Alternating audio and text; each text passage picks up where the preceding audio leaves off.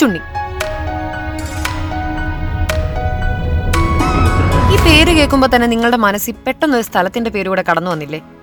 പേരിന് പിന്നിലെ കഥ തേടിയുള്ള ഏഷ്യാവിൽ നടത്തുന്ന ഊരും പേരും എന്ന യാത്രയിൽ ഇന്ന് നമ്മൾ അറിയാൻ പോകുന്നത് കേരളത്തിന്റെ റോബിൻഹുഡ് എന്നറിയപ്പെടുന്ന കൊച്ചുണ്ണിയുടെ നാടായ കായംകുളം എന്ന സ്ഥലത്തെക്കുറിച്ചാണ്. കൊച്ചുണ്ണിയുടെ നാടെന്ന രീതിയിൽ മാത്രമല്ല കേട്ടോ കായംകുളം അറിയപ്പെടുന്നത്. കായംകുളത്തെക്കുറിച്ച് അറിയാൻ ഒരുപാട് കാര്യങ്ങൾ വേറെയുമുണ്ട്. ഞാൻ ആര്യ എം ശങ്കർ, നിങ്ങൾ കേട്ടുകൊണ്ടിരിക്കുന്നത് ഊരും പേരും. ഈ യാത്രയിൽ നമുക്കൊപ്പം എഴുത്തുകാരനും കേന്ദ്ര സാഹിത്യ അക്കാദമി ഉപദേശക സമിതി അംഗവും സാംസ്കാരിക പ്രവർത്തകനുമായ ഡോക്ടർ കായംകുളം യൂനസ് ആണ് സഞ്ചരിക്കുന്നത്.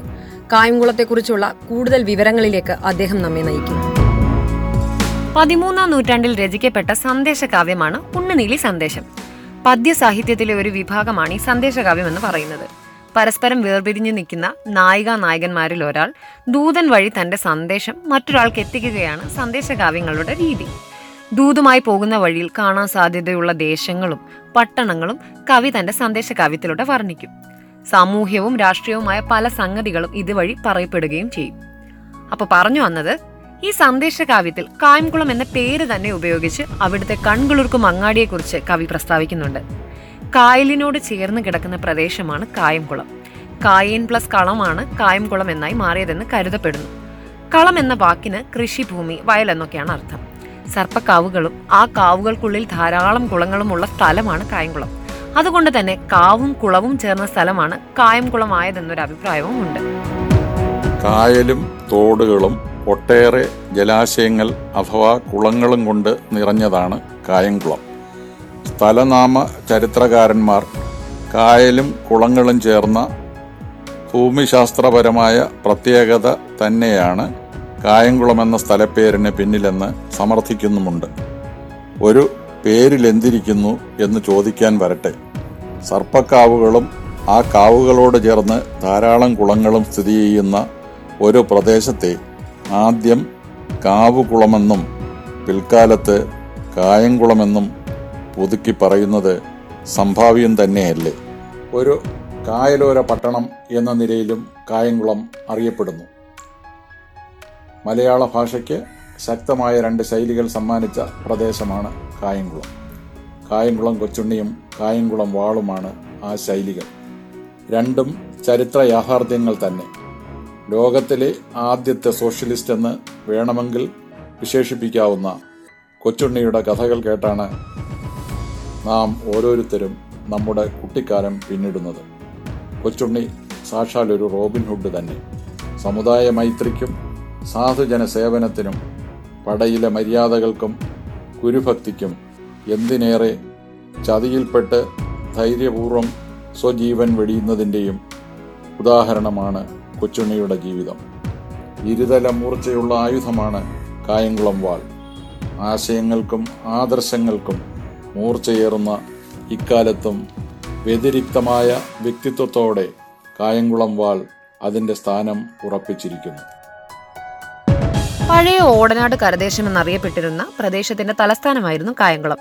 ഇവിടം ക്രമേണ വികാസം പ്രാപിച്ചതിനെ തുടർന്ന് പിൽക്കാലത്ത് തലസ്ഥാനത്തിന്റെ പേരിൽ തന്നെ അറിയപ്പെടാൻ ആരംഭിച്ചു.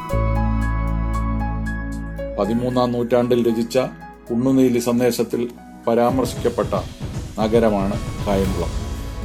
അതിന്റെ തൊണ്ണൂറ്റി മൂന്ന് തൊണ്ണൂറ്റി നാല് തുടങ്ങിയ ശ്ലോകങ്ങളിൽ വർണ്ണിക്കപ്പെടുന്ന കായംകുളം പട്ടണം ആ കാലഘട്ടത്തിനും വളരെ മുമ്പ് തന്നെ വികസിച്ച് പേരെടുത്തിരുന്നു എന്നത് ചരിത്രമാണ്.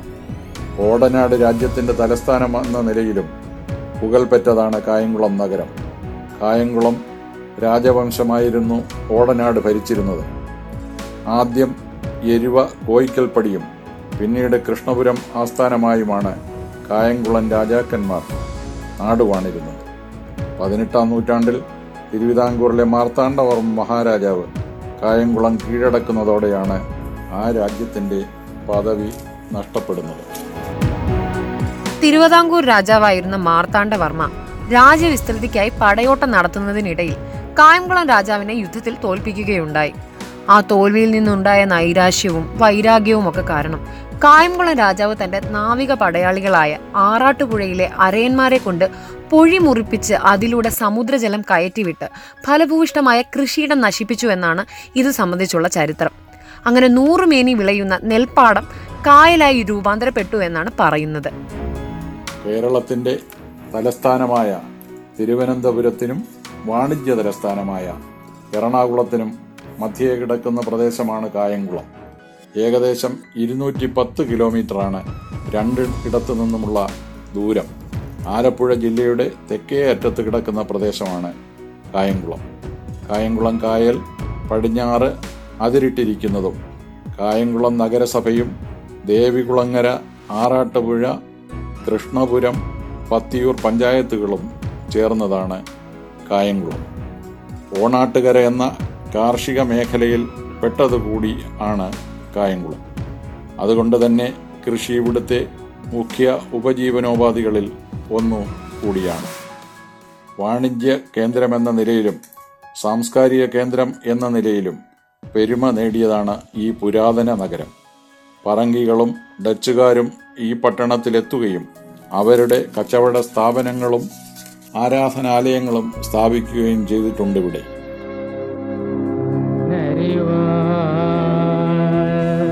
കേരളത്തിലെ തന്നെ ഏറ്റവും പ്രശസ്തമായ നാടക പ്രസ്ഥാനമായ കെ പി എസ് സിയുടെ ആസ്ഥാനം കായംകുളമാണ്.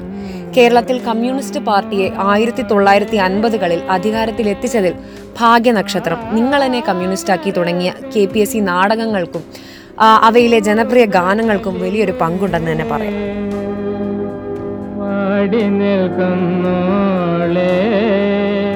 തോപ്പിൽ ഭാസിയുടെയും കാമ്പിശ്ശേരി കരുണാകരന്റെയും കെ പി എസ് സി ലളിതയുടെയും തുടങ്ങി ഒട്ടനവധി കലാകാരന്മാരുടെ കഥകൾ കെ പി എസ് സിക്ക് പറയുവാനുണ്ട്. വ്യത്യസ്ത ജനവിഭാഗങ്ങൾ സൗഹാർദ്ദത്തോടെ ജീവിച്ചു വരുന്ന പ്രദേശം കൂടിയാണ് കായംകുളം. കുറുങ്ങാട് ഷഹീദാർ പള്ളിയും കായംകുളം നഗരസഭയുടെ ആദ്യ ചെയർമാൻ കൂടിയായ ഹാജി ഹസൻ യാക്കൂബ് സേട്ട് സ്ഥാപിച്ച പള്ളിയും കാദിഷ ഓർത്തഡോക്സ് കത്തീഡ്രലും എരുവയിലെയും പുതിയിടത്തെയും ക്ഷേത്രങ്ങളും ശ്രീ വിഠോബ ക്ഷേത്രവും മറ്റനവധി ആരാധനാലയങ്ങളും ഈ പാരമ്പര്യത്തിന്റെ വാഹകരാണ്. ആയിരത്തി തൊള്ളായിരത്തി മുപ്പത്തി ഒന്നിലെ നിവർത്തന പ്രക്ഷോഭം, സർ സി പിക്കെതിരെ നടന്ന സമരം എന്നിവയെല്ലാം കായംകുളത്തും പരിസര പ്രദേശങ്ങളിലും വളരെ ശക്തമായിരുന്നു. ആയിരത്തി തൊള്ളായിരത്തി മുപ്പത്തി ആറിൽ പുതിയിടത്ത് ആശ്രമ പരിസരത്ത് നടന്ന സമ്മേളനത്തിൽ നെഹ്റുവും കമലാ നെഹ്റുവും ഇന്ദിരാഗാന്ധിയും പങ്കെടുത്തിരുന്നു. അക്കാലത്ത് നിലനിന്നിരുന്ന ജാതീയമായ വേർതിരിവിനെതിരെ ശക്തമായ സമരങ്ങളും പ്രക്ഷോഭങ്ങളും ഇവിടെ നടന്നിട്ടുണ്ട്. ആയിരത്തി തൊള്ളായിരത്തി അൻപത്തി ഏഴിലെ വള്ളത്തൊഴിലാളി സമരം, കെ സി ടി കുടിയിറക്ക് സമരം, ജന്മിമാരുടെ ചൂഷണത്തിനെതിരെ നടന്ന കർഷക സമരം എന്നിവയെല്ലാം കായംകുളത്ത് നടന്ന സുപ്രസിദ്ധമായ ജനകീയ മുന്നേറ്റങ്ങളാണ്.